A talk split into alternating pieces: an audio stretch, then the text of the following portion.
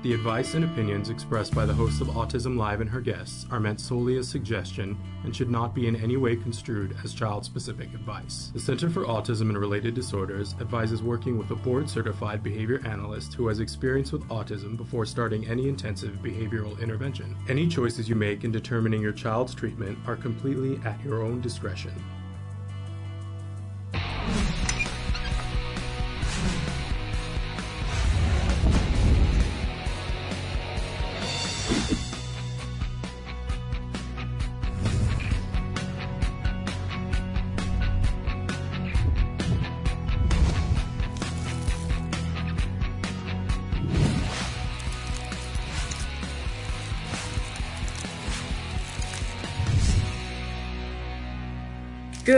Morning and welcome to Autism Live. I'm Shannon Penrod, and we are coming to you live on this first Wednesday in June 2021. So, because uh, I know sometimes you guys are trying to figure out whether we're live, live, or live, you know, I mean? or recorded. We are live, live this morning on June 2nd, 2021. So happy to be here with you on this Wednesday. We're going to be live for this next hour. And a lot of times on Wednesdays, we have Dr. Doreen Granpeesheh Ask Dr. Doreen when we don't have her, and we don't have her this morning. We always reach out to see if we can have Evelyn Kung, and we do have Evelyn Kung today, and she's going to be joining us in just a second. Before I welcome her in, I want to remind all of you that you can be interacting with us right here, right now, with the live show. We're live right now on Facebook, YouTube, Twitter, our homepage, and about 17 other sites as well that we are live. But if you want to have your question answered at this point in the live show, the best thing to do is to either do it on YouTube, on Twitter, or on Facebook. That's the quickest way to get your question answered during the live show. If you have a question and you're watching it recorded, best thing to do is to send the message into the chat on autism-live.com. I want to remind all of you that that chat is not interactive. It goes one way. You send me a message in that chat. And we usually start, and we're going to start today with questions directly from there. That's where I take my starter questions from. So I, I do want to say to all of you that we love your questions. It's our favorite thing here is getting questions from you guys and having the ability to talk back and forth to you. We don't have the ability anymore. Thank you, because there's so many of you watching and sending in questions. We don't have the ability to answer all of those, all the questions you send in. Uh, but we do appreciate persistence and we try to monitor and see if a question has come in more than once. We bump it to the top of the list. So be persistent.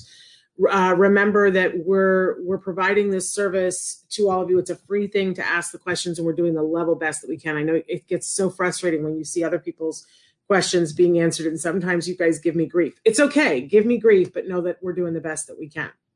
Okay, it, there's no malice intended. We're not trying to ignore anybody or overlook anybody. We're doing the level best that we can. Uh, I also want to say that the show is available in podcast. In fact, we are the number one rated autism podcast worldwide, and we thank you for that. That is because you guys watch, because you like, you subscribe, you share, you comment. Uh, you critique on iTunes. All of that helps us to get our message out to more people. We don't spend money on marketing here. Uh, so we appreciate it's grassroots movement here.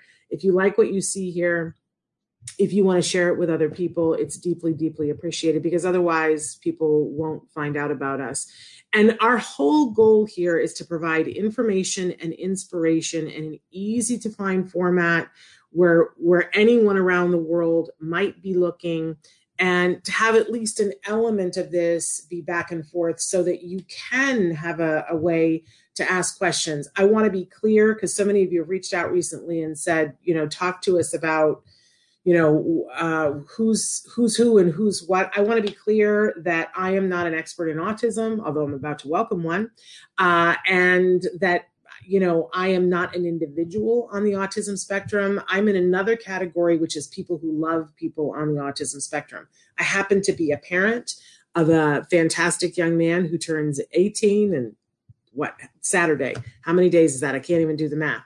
And graduates from high school next week and is doing spectacularly because, you know, he had the right supports at the right time. and enough of it, which is a big part of the equation, right? So I'm incredibly grateful, want to be here to help you. And when I say you, I'm talking to that really large autism community. Of course, that starts with individuals on the spectrum. Of course, you guys are the beating heart of our community. Um, but we also want to we want to help and support you and answer your questions but we also want to help and support the people around you that love you that want to help you to get all the things in life that you so richly deserve the respect, the employment, the right to live where you want to live, love who you want to love, all of that, right? And together as a community, we hope that we can achieve that um, one step at a time, right? So that's what we're doing here. And that's why I want to welcome right now Evelyn Kung. Uh, and Evelyn is a true expert in the field of autism. She's been working in this field for multiple decades with all types of individuals on the spectrum because there is not just one size fits all and all different ages, all different abilities. And she is awesome. Good morning, Evelyn Kung. Good morning. Thank you for you look, having me. You look fabulous today, and it sounds like you're sitting right here in front of me. The audio is just as crisp as a sheet this morning. Yay for technology today, hopefully. Yes. yeah, I almost hate to say it because, you know, things can always change. Uh, but so thrilled and excited that you're here today. Want to remind everybody you can go ahead and start sending questions into Evelyn. I do have to give the disclaimer that there is no expert in this field or any expert uh, in any field that can give individual specific advice in this particular format. That would be a disservice to the individual um, because Evelyn doesn't have the ability to have eyes on the situation. But having said that, you can send her very specific questions and pick her brain and it is of no cost to you and and other not only will you learn from it but others learn from it sometimes you guys write in questions and i'm like i don't know anything about that and then I hear the answer and I go, well, I'm glad I know more about that now. And then I want to go down the rabbit hole and find out more about that thing. I know I'm not the only one who does that. Because uh, sometimes if you don't know the question to ask, you know, there, there you are. So, Evelyn, tell us what you do for the Center for Autism and Related Disorders. I've been here a long, long time, so I've done a lot of different things. Um, right now, I'm actually a clinical systems director, which, which is kind of strange, but a system looking at like, you know, it, it can be anything clinical. It can be anything, has everything from technology to just like how to, at, you know, how to um, bring a patient on in terms of the process. So, uh, but the main thing I do, I, th- uh, for the most part, is I help families problem solve. I help supervisors problem solve still. That is probably my main focus right now is when supervisors get to a point where, you know, they have a question or they don't know what to do, you know, with a child or a family or a circumstance that's usually where I jump in um, and just give them some assistance on whatever level that they need it. And then I also am looking at those kids who, like, when they're coming in little, and it's just like, if you can go on and live a regular life, like all those neurotypical people, you know, let's do it. And trying to get them through and get them the therapy that they need so that, you know, they can go on and just live their happy little lives wherever they want to go. So love that. Love that. And do I do want to say that, you know, correct me if I'm wrong, it seems like all the research recently has pointed to the fact that um, of course, with good quality ABA, everybody's going to make a certain amount of progress, um, but that some kids are going to make more progress than others, and it's going to depend on a lot of different factors. But you know, I'm always interested in what are the factors and how can we use the factors to our benefit. We talk about how much, how many hours they need to get, and and that caregivers need to learn the things that the the behavior technicians are doing. But there's also a thing that seems to be showing up in the research that when the supervisor, the board certified behavior analyst, has some experience to have seen you know, okay, I had a kiddo who was like this before, and here's what we did that worked after we tried 18 things, that that experience can be put into that next child of instead of going through those 18, let's try the thing that worked with the kid that was similar, that that tends to streamline the process and the kid learns faster. So experience matters a lot. And you have more experience than just about anybody. So I love that even a new BCBA, what I call the baby BCBAs at CARD, can run to you and say, I haven't seen this before. And then you can look at the video, you can look at the kiddo, and you can say, But I have. And here's what I have to share that will make this faster, which I just think ups everybody's game. Um, and I know that that's why you're doing it. So I just want to say thank you. Oh, um, it's my pleasure. I love it. You know, I always say that I'm very blessed because I actually love my job and I love problems. ah, well, that's, I don't even know what to say or do about that, but uh, you love problems.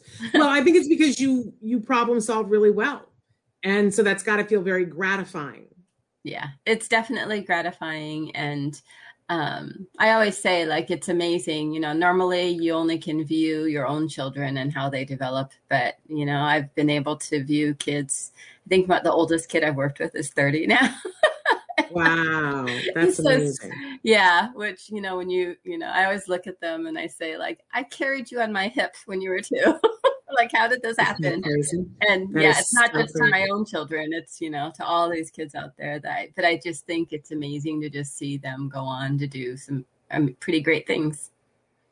It is amazing. I'm going to jump into some questions here and you guys can be sending questions in the chat via youtube twitter or facebook.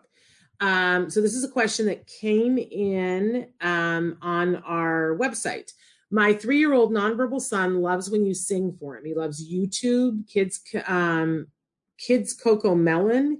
He's not given much screen time because when he does, he spits on the iPad screen a lot. When you take it away from him and turn on the TV, he does the same thing. He's he does not want a chewy stick or a chewy necklace. He receives regular ABA, OT, and speech services, wondering if there is another intervention procedure that we could try to help him reduce or refrain, refrain from spitting. You know, this unfortunately, this is one of the behaviors that you're going to have to, it's a try and see method, you know. Um, because throughout all ABA, you're really, you know, when you have your BCBA come in, they need to t- do an FBA, a functional behavior assessment on the behavior. You know, a lot of people will go straight to chewy sticks, and though that helps with um, certain types of chewing problem behaviors, what I've found is it's actually usually something else. Like they don't know how to swallow their own spit, or they're thirsty. And you know how when you're thirsty, you salivate more? And they just don't know how to swallow or to drink water when they're thirsty and they don't recognize. There's a lot of different, you know, other uh, skills that are missing. And, you know, a lot of people will go to the chewy stick just because it's an assumption that maybe they need that type of stimulation. But I would say, like, you know, you're going to work with your BCBA to figure out, you know, what's the function and beyond automatic you know a lot of times those and automatic basically means anything like that is intrinsically you know um, the child's intrinsically desiring and doing that behavior and getting some kind of satisfaction from it. But work with your ot you know like really look at the sensory aspect and say is there a sensory aspect? Is it the chewing? Is it just like not, not knowing how to swallow when they should or not being thirsty and not knowing to get some water or if it's just excitement you know how, how to be excited. And it could be that he gets like overly stimulated and that's there's a whole like theory on that in the sensory you know integration world. But a lot of times it's just showing our kids like what is it about this video that he likes? And it, he probably is a visual learner. Just the fact that he likes looking at the and if if you can take the visual learning aspect and teach, get your BCBA to really take off and probe, you know, that area of understanding, then you know all the better because it just shows you you want to figure out just like you do with all the neurotypical kids is how do you learn best, and we already know that with autism that you know one of the issue early on is they don't know, learn like everybody else. So you have to help them figure out like how do they learn? Are they better with auditory stimulation? Are they with the visual? Like what is their strength? And then taking their strength and using it so that they can learn everything else or at least have it be a portal to learning. And um, really you know use that information to help him learn in as many places as possible. So not to put too fine of a point on it um, but since you've said that you are somebody who's getting ABA. We're going to assume that you're getting good quality ABA. So then at this point, you have noticed a challenging behavior. You should immediately go back to the person who is your supervisor on that case, your board certified behavior analyst, and, and ask for a meeting to talk about that behavior. And then they will go through a process where they figure out first what the function of the behavior is, and then they will implement a strategy and they will teach you in the strategy what to do. And it could be a lot of different things, like Evelyn just discussed.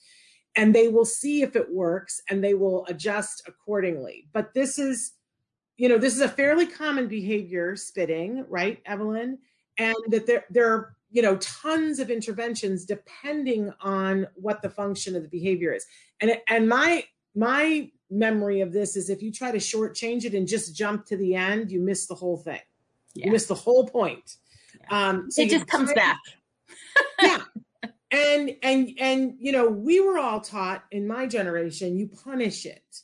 Well that doesn't work. We've all seen that that doesn't work um, and, and so there are a bunch of things that they can do to help you, but it really starts with saying to the person who is in charge of designing the program for your child, here's this behavior, I want to work on it. And, and here's the thing, Evelyn, I know as a parent who did who did this, we forget sometimes that that's step one. we just forget. Yeah.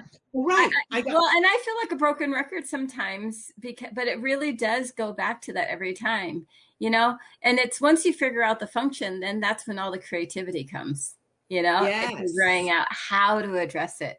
But you really do have to go back to like why is this person doing this? It's just like you would do with i always i liken it back to just all the uh, different people we interact with. When somebody behaves badly or in an odd way there's a reason Yes, there there's always a reason, a reason for why that person's behaving that way, and it's the same thing for our kids. There's a reason for this, and but for our kids, they don't have the communication skills to tell you, so it comes out in different forms. And then also, like there are things going on with their bodies, and you get a typical little kid out there. If they wake up, or if we wake up on the wrong side of the bed, and we our bodies just don't feel good, we behave a certain way.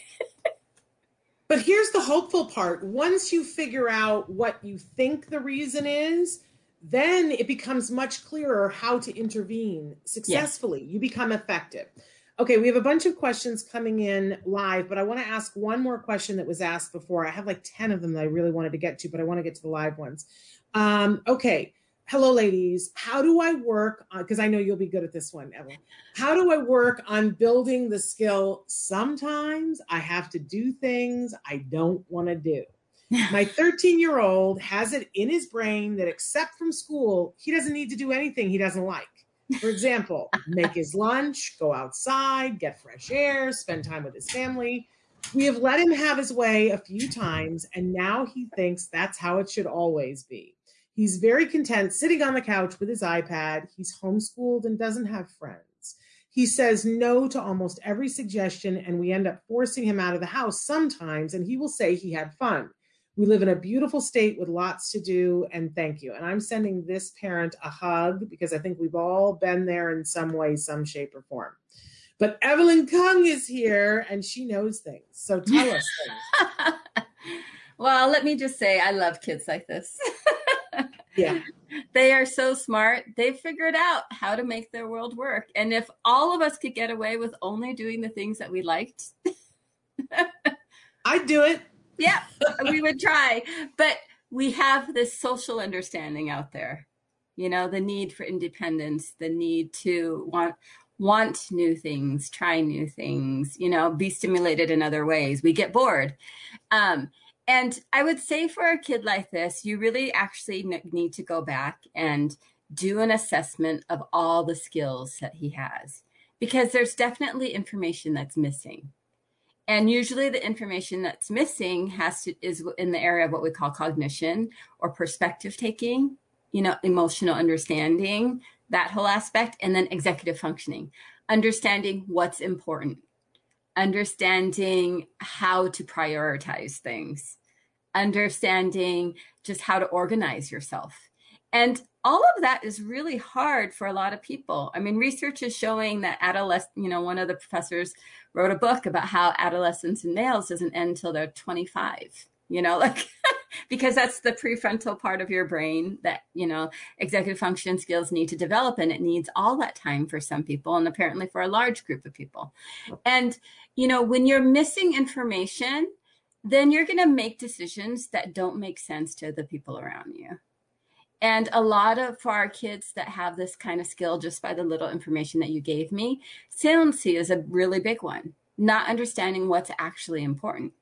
If you live in a world where everything has equal importance, of course you're just going to pick and choose the things that you want because you like those things and you're just going to ignore everything else. And you know there's you know the fact that he's able to do school and that is a rule that he has learned is great, except that just means that that's he, you know, school probably has given him rules about what's important and the order it is.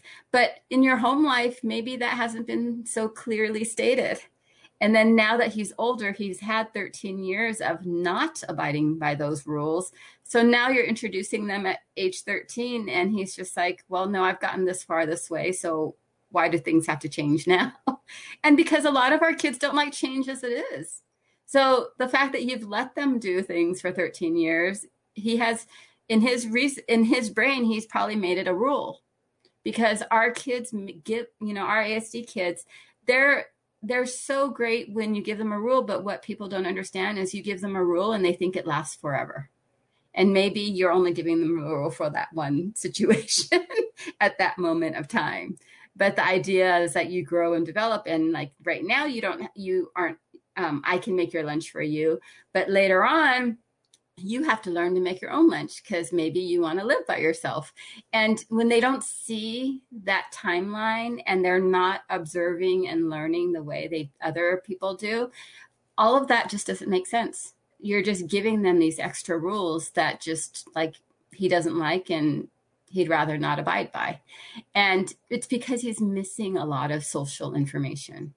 And that's why you need to go back and you need to start assessing like, does he know how to problem solve? Can he understand a cause and effect situation? Can he make inferences? You know, understanding if I don't do this now, what does that mean for later on in life? You know, like that type of learning, it does not come natural for our very black and white ASD learners. So there is a lot of information that still is probably missing from his repertoire, even if he talks a lot. A lot of times kids come in and people are like, oh, yeah, they talk a lot, they're fine. And I'm like, no, they just don't have the right words a lot of times.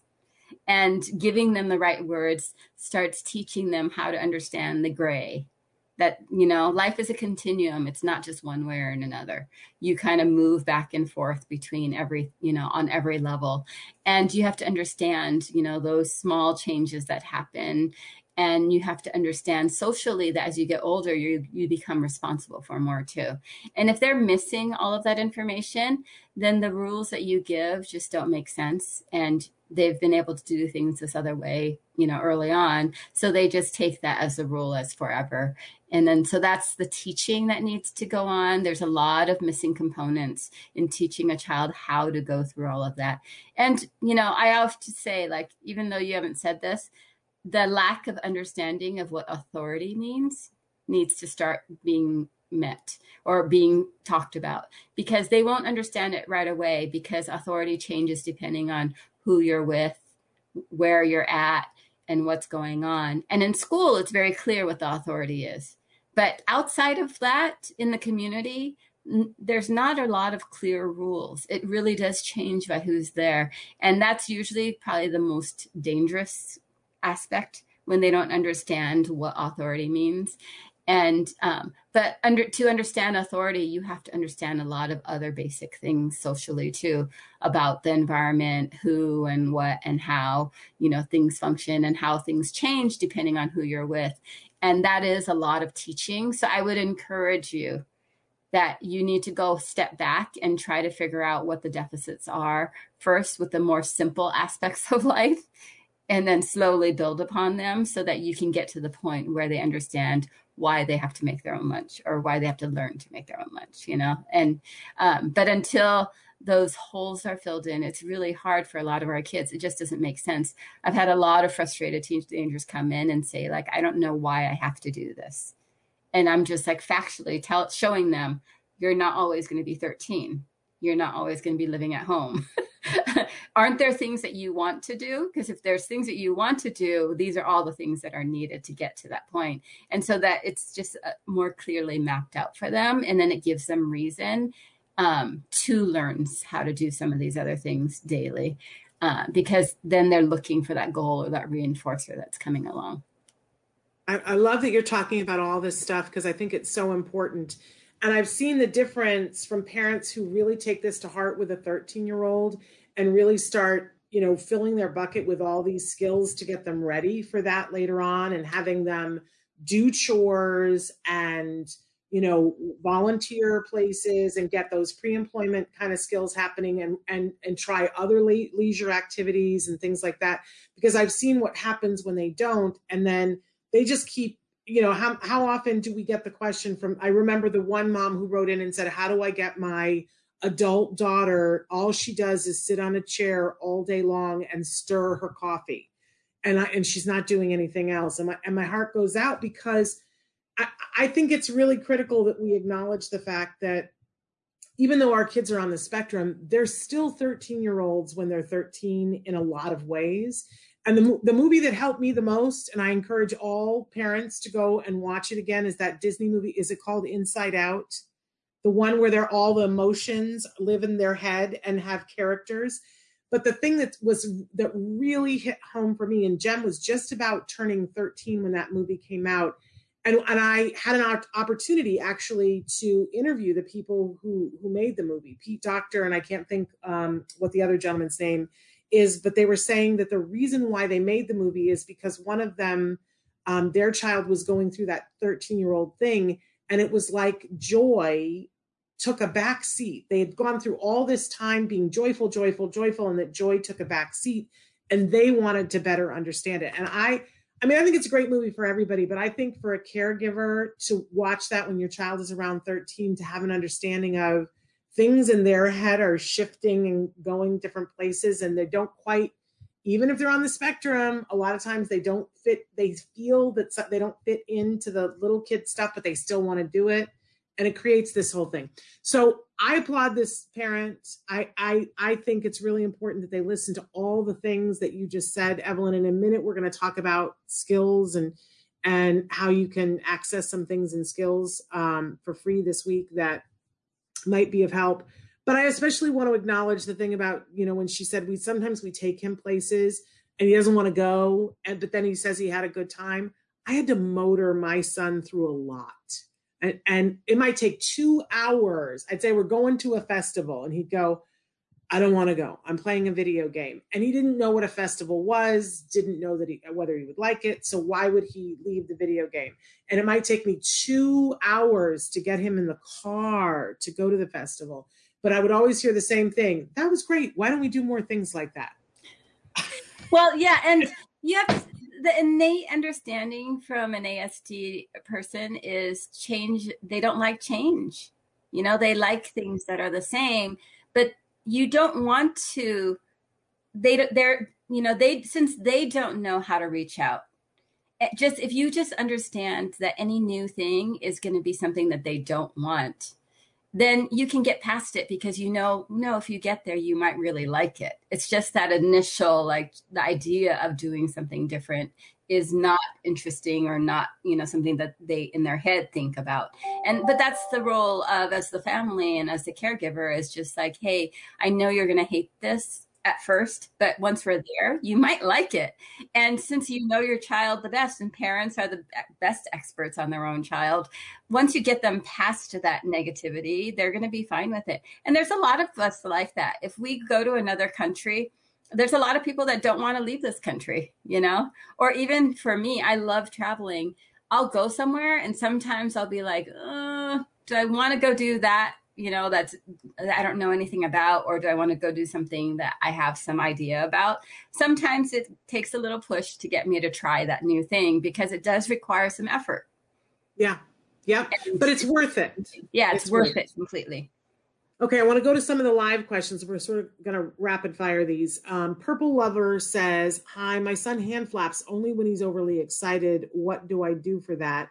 I just want to ask the follow up question Is it getting in the way of something when he's overly excited? Is it preventing something? Is it getting in the way? Is there a reason why something has to be done? I'm just asking the question. Yeah, I mean, I don't know why hand flapping happens. Um, some if it's only when they're excited sometimes it's just teaching them a different way to be excited. I've had kids come in and and this may not be yours i'm just giving you an example. So sometimes kids just don't know what else to do with their hands and there's just something you know if they've been doing it for 10 years they're just going to keep doing it right? I've had kids who hand flapping when they're excited comes out with allergies.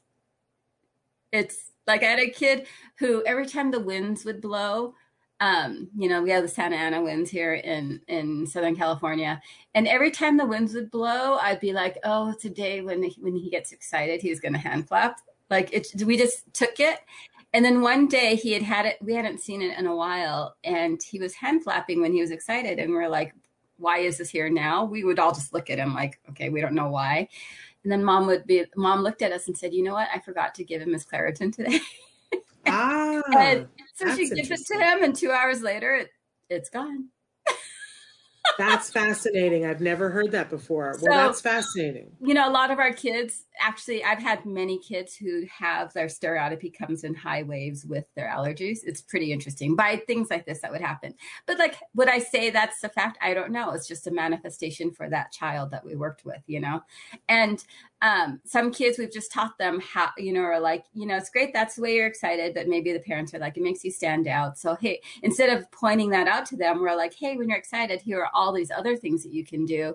And then you just had to practice them. And then they started being excited just like all the other kids you know all the fist bumps and high fives and all of those the more socially appropriate ones um, that were very interactive. So you learn how to share enjoyment instead of just hand clapping for yourself. Um, just teaching them some of these other things and, you know, and prompting them to do it when the time came. And then they would get the social um, satisfaction of like interacting with somebody to share enjoyment. Then it just kind of like morphed its way into something else but you know i don't know why it is that you know a lot of our kids do hand flap and it sometimes it's stereotypy and sometimes it's not and you know i don't you know i don't know okay uh, joy says i have custody of my 11 almost 12 year old grandson i'm having trouble helping him calm down when he's approaching a meltdown I see it coming and I start using my soft directive tone, reminding him to breathe and giving simple directions, but he absolutely fights me and tells me he can't calm down. I sometimes walk away and give him space or time or offer hugs, but nothing is working. I try to catch it early, but I'm failing. Any suggestions? Yeah, so this is earlier we talked about executive functioning and how the prefrontal cortex of your brain's growing. It's the same area emotional regulation, self regulation. When the child's already escalating, it's pretty much too late to stop it. you know, because anything that you start to say to him is seen as a demand.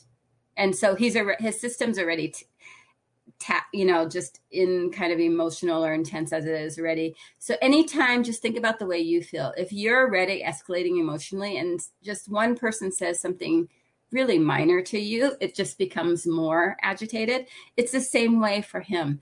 So what I usually do with these kids is when they're not in the middle of a behavior, when it's just like a normal calm day, I'll sit and that's the time to talk about it because that's the time when the child, if they're able to identify what they're feeling, what they're thinking, what actually happened during that time, um, they're able to communicate more of what needs they have. So, like when they're not in the middle of it, they're not even close to it, and you're able to say, like, okay, let's make a plan. The next time you start to escalate, what should I do? What do you want done? And and like what things bother you the last time that we you, you know this was happening? And it can be anything from like when you start talking it just makes me not think be able to do more. Or okay so if you're not talking how should i how should i talk to you? And we've had lots of kids in our clinic when we, we make a plan ahead of time and say like okay is it hard for you to talk when you're upset like that or you're getting upset? And the kid says yes. Then i'm like okay should i write something down for you is that easier for you do, do you want to try that like do you do you want to just you know hand me a card that says i need a break right now or i need to go to my room you know or like I ask them, where do you, when you start to escalate and we're at home, where, where should you be? Because let's make a plan. So I've had kids be like, when I go to my yellow chair, leave me alone, you know? And so they start to escalate and I'll say like, is it, why don't you go to your yellow chair? And since it's his plan anyway, they, they, you know, cause when you get the kids so that they can make help make this plan of what to do when they start to escalate then they actually do follow through more and then you'll avoid some of this um, emotional meltdown because you're you've you have a plan and they know what your plan is too because they were there making it with you and you know their likes and dislikes are embedded in but also they know like okay this is something that i can do that i was a part of that i can um, uh, get myself to so that I don't escalate to the point of having a meltdown or, you know, punching someone. I mean, we've done this with a lot of kids and, you know, you just have to kind of go through every aspect and make sure that when you're making your plan, like where do you want to be? What bothers you? What helps you? And a lot of times they don't know what helps them and what bothers them. So it's you providing information like me talking, does that bother you? Is it hard for you to find words to tell me what's going on when you're starting to get upset? You know, like, where do you want to be? Does, you know, light bother you when you're, you know, getting upset? Would you prefer to be in a dark, cool place when you're hot? Okay, so if we know you're hot, part of what I'm going to give you is I'm going to give you some cold water. when you go, you know, to your corner, you know, like just whatever it can be to, you know, so there's a lot of like choices and there's a lot of discussion too during this time. And that's why it's important not to do it during the middle of a meltdown and not to link it back to a specific meltdown because that becomes negative too if you're always going back and talking about a specific time when something happened. You're just trying to talk in general. And if you can get this plan um, in place and write it out or put it out visually the way that he understands it, um, he will follow it. And you might have to prompt it a little bit to happen, but you'll see that he'll start to escalate because everything that is bothersome will have been removed or like attempted to be removed, aside from like maybe the issue that you can't do anything about. Um, but when you get all this input from him to make a plan and it, he owns the plan, because he's had input in it and he's not in in, in the middle of an emotional um, meltdown and he's able to tell you what his needs are then a lot of times this is the way to escalate. And the thing is you also have to prepare like if you're saying okay i'm going to set a timer or let's i'll give you 10 minutes and then i'm going to come check on you because i need to make sure you're okay. And if i come to you and you don't want you still need time what are you going to say to me? I need to know what you say like so they really have some control aspect too of it. So they're able to not have to think about the words to tell you that they need more time but to have a script to just say like you know what? I need more time right now. I need five more minutes. And um, you can you can map it all out and it it always works Evelyn, they are loving, loving, loving all this advice for this. But the question has been asked what about if the child is nonverbal and not able to tell you all of this? Yeah, so it, it's a different aspect if they're nonverbal. If they're nonverbal, you're going to have to take it's the same thing about in the middle of it, you're not going to make a decision. Okay, you're it's it, there's in the middle of meltdown for anybody, verbal and nonverbal, you're not going to do anything new. and just know that any interaction you have with the child is a demand. Okay, so even if you're saying calm down or breathe, they're all demands. Does not matter if you're verbal or nonverbal. It's so, not helpful. Yeah, it's not helpful at all. So when the child is calm, you're going to sit there and figure out what will make him more calm. And you you have to go through a list of whatever you tried, whether it's cool, or here, let me just shift you over here and I'm going to just not talk to you for five minutes. Was five, did it work? No. Let me not talk to you for 10 minutes. Oh, that worked. So you know that, okay, now when he starts to escalate, you're going to stop talking, move him to a quiet space, a cool space, and you're going to give him at least 10 minutes alone before you do anything. You know, because the thing with nonverbal kids is there are a lot of things that set them off and a lot of it is they can't communicate it to you. So the, the actual function is different versus the child who's very verbal and is just upset about you you know what he's upset about. So now you're just trying to like calm him down. The child who is nonverbal you have to figure out what's the function again like, what is the function of this meltdown? Is it not getting access to something, not getting attention? Is it because he hates this activity and he wants to run and avoid it? Like, there's a lot of, you know, or just is it a sensory issue and he can't tell you that he can't stand the sound of a toy that you just bought him? Like, there's a lot of other things. So, when it's nonverbal, you have to go through what, you know, what, what we talked about earlier is finding the function and then once you have the function, being able to create an intervention plan specifically for it. And that's the difference is with the child who's very verbal, they're telling you what's annoying them. they just can't tell you what will help them calm down. so it's it's different. Can I also throw in there that because one of the things that I see both in myself, and I'm just gonna because I'm a very allergic and reactive person, but then I saw this in my child too, and I see this in a lot of other people's children, is that when it's like there's tantrums and then there's meltdowns. And one of the things that I always like to talk about um, is that when it's a meltdown, we can't just decide that we're not going to look at environmental things. Because as you were saying, sometimes it's a sensory thing. And I know I am allergic to wheat. And if I try to be so careful about getting wheat, you know, touching anything that I'm doing, because if I get exposed to wheat, I get hot.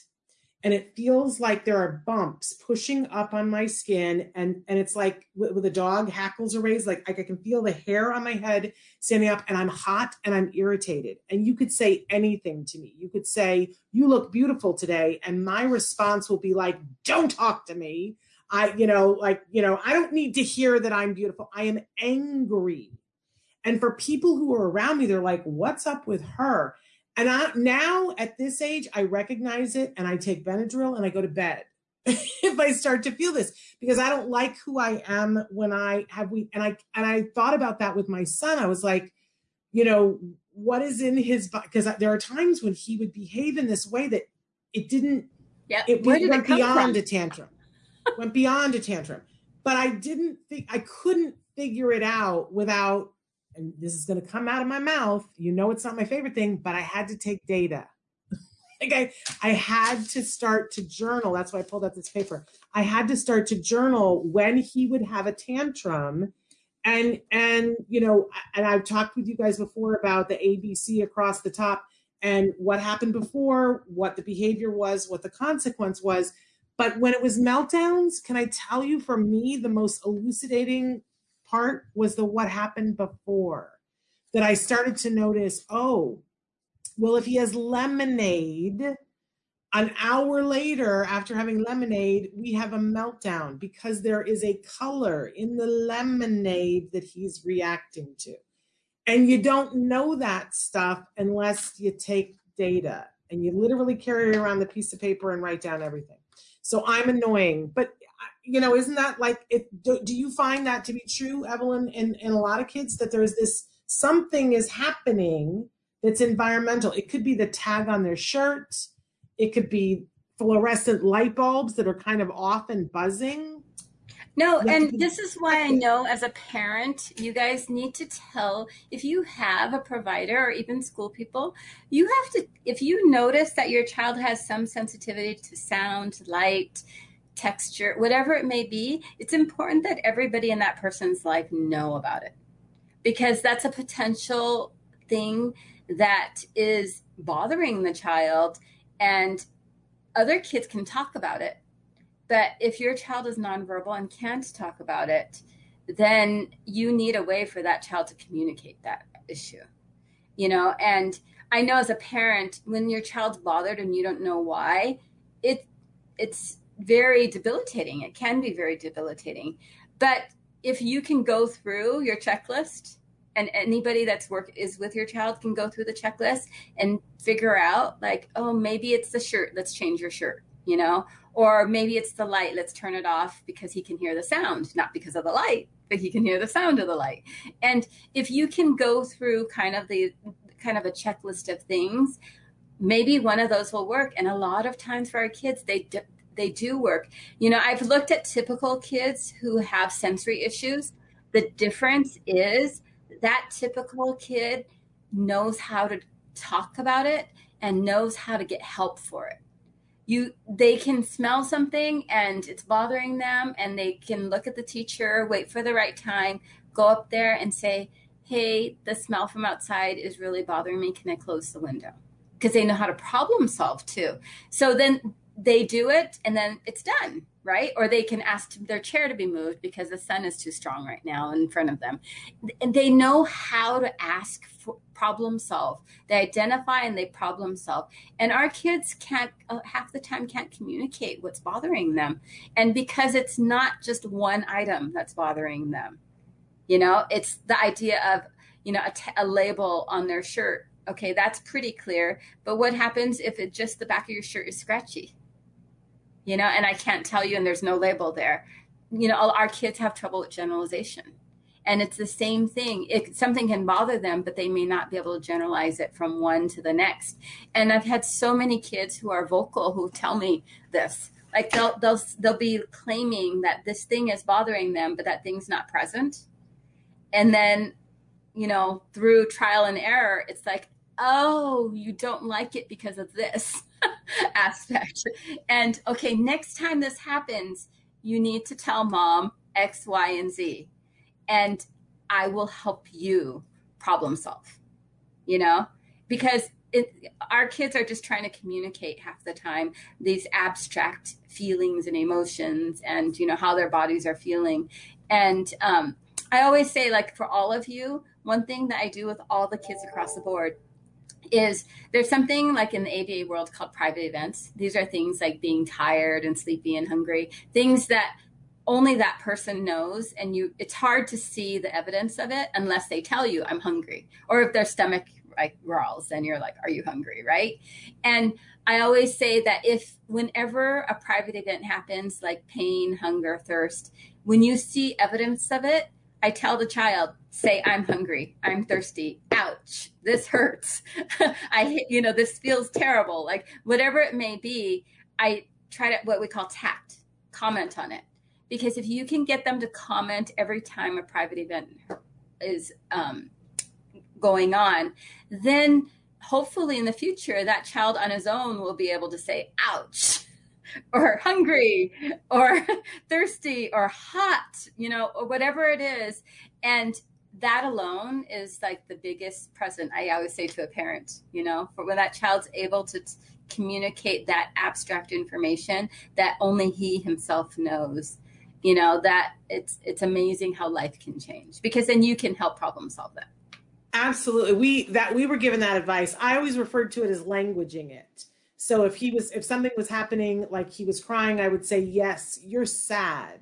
Or, you know, if, if he shivered, I would say, oh, you're cold or, you know, whatever, what languaging it for him. And then he did eventually language it for himself. It was a, an amazing thing. I want to take just a second here because we've talked a lot about a lot of different things that people might have more questions about. And there are two amazing products. There's Skills and IBT, which is the Institute for Behavioral Training. And every week they offer something free to our audience during COVID. So I want to take just a second here to say that this week, for ABA parents and guardians, they're offering the free IBT parent e learning course, Parent Communication and Socialization. I mean, as you're starting into the summer months coming out of COVID, could there be a better thing for you as a caregiver to look at communication and socialization. It's free to you. And I'm going to get your pencil ready because I'm going to tell you the number that you call to get that. For teachers who are just now, you know, if you've got a teacher that you want to give a gift to, um, because it's the end of the school year, or if you um, are going to be homeschooling this summer, or you you know you, uh, you're a teacher or you know a teacher, whatever. They're offering every week a different e-learning module, um, and this week it's Educator: The Social Environment, and that's available for free. Uh, how amazing is that? They are also continuing to offer their RBT 2.0 training course. This is the re- registered behavior technician, the portion of it that's online, the coursework. It's a 40 hour course, and that is free to parents on a case by case basis. You have to be willing to do the 40 hours. So you'll need to call them if you're motivated to do that. And in addition to that, they also have all of skills uh, products are 10% discount. We've talked a lot today. Evelyn has brought up getting a functional behavior assessment and coming up with an intervention plan. There is a tool, uh, a behavior intervention plan tool builder um, in skills, and it's all that and many other things are 10% off right now.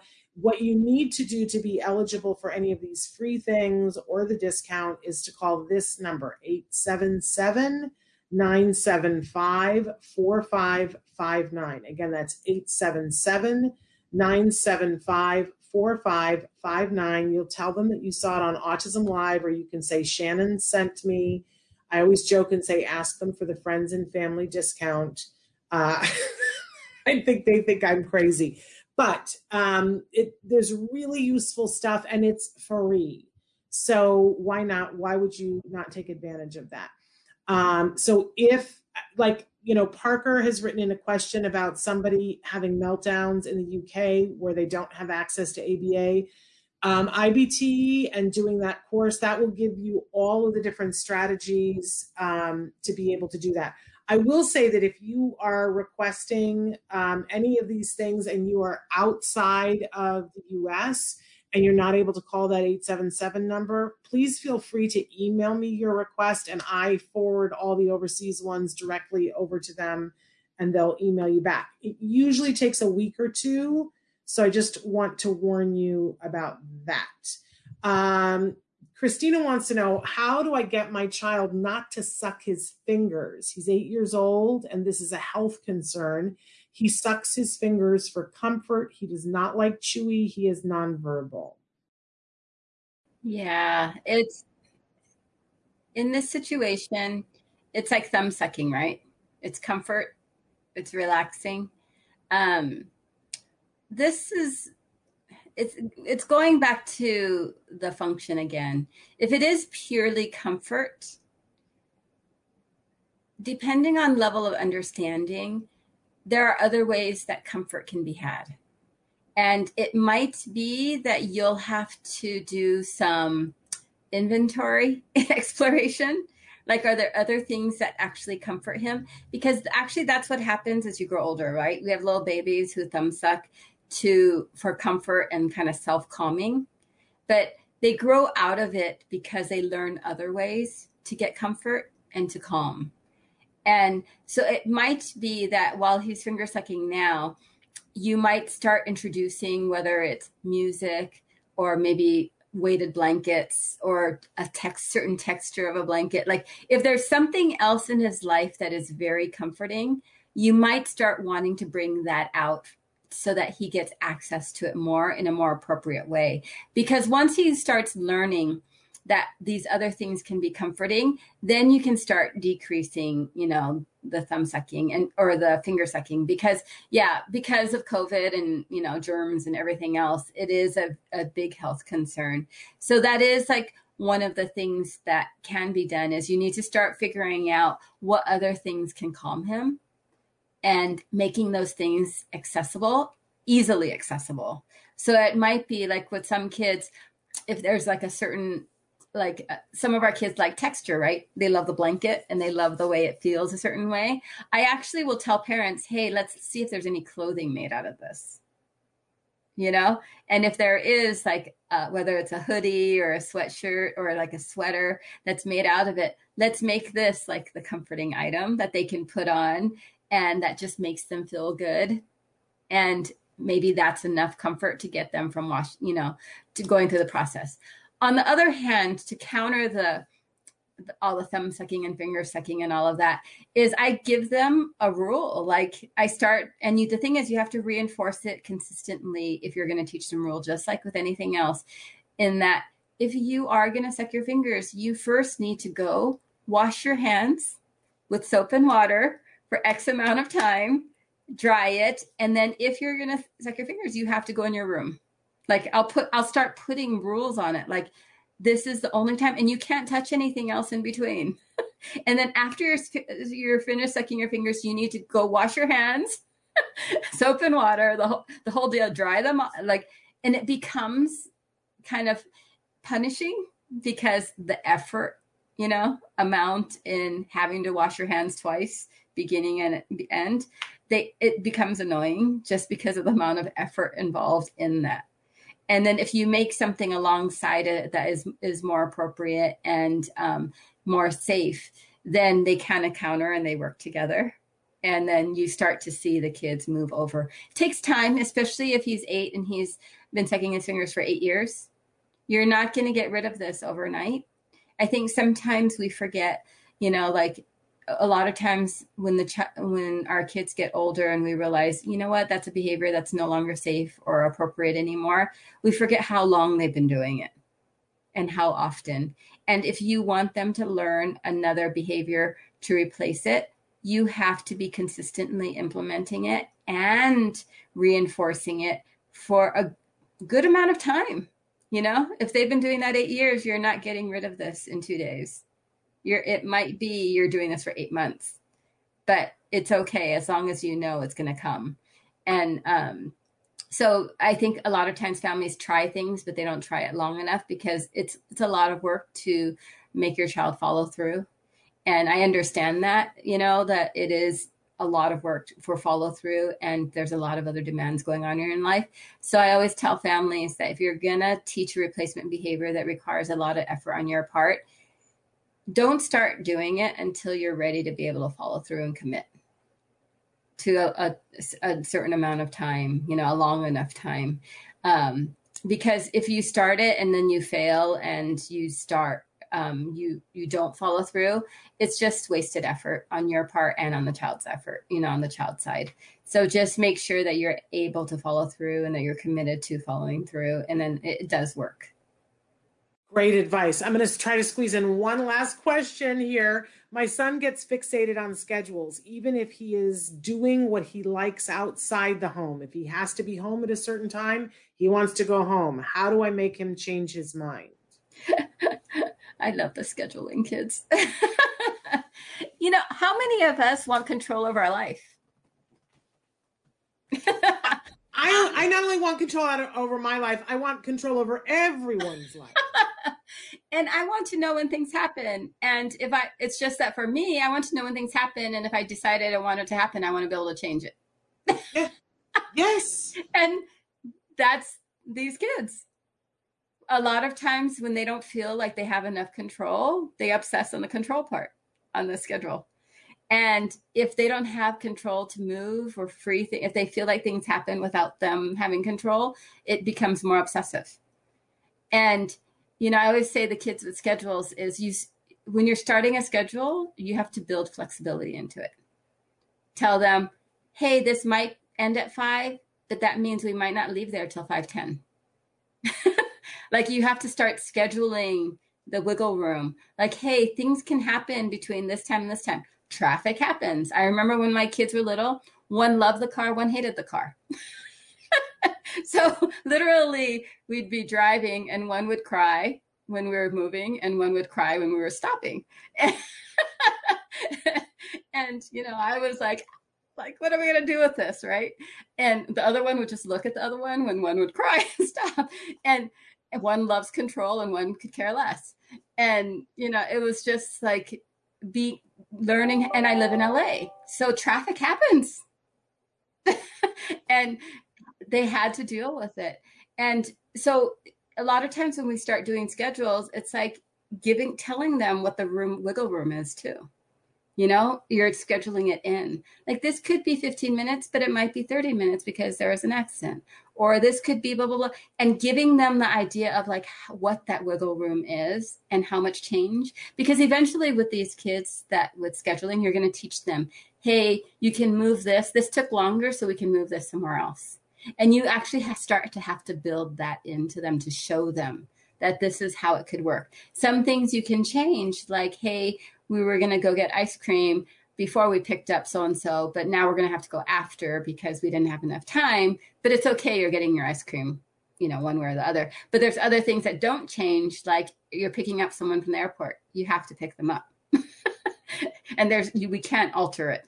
And so they start to learn what all the negotiables are and what's the necessities and how much room.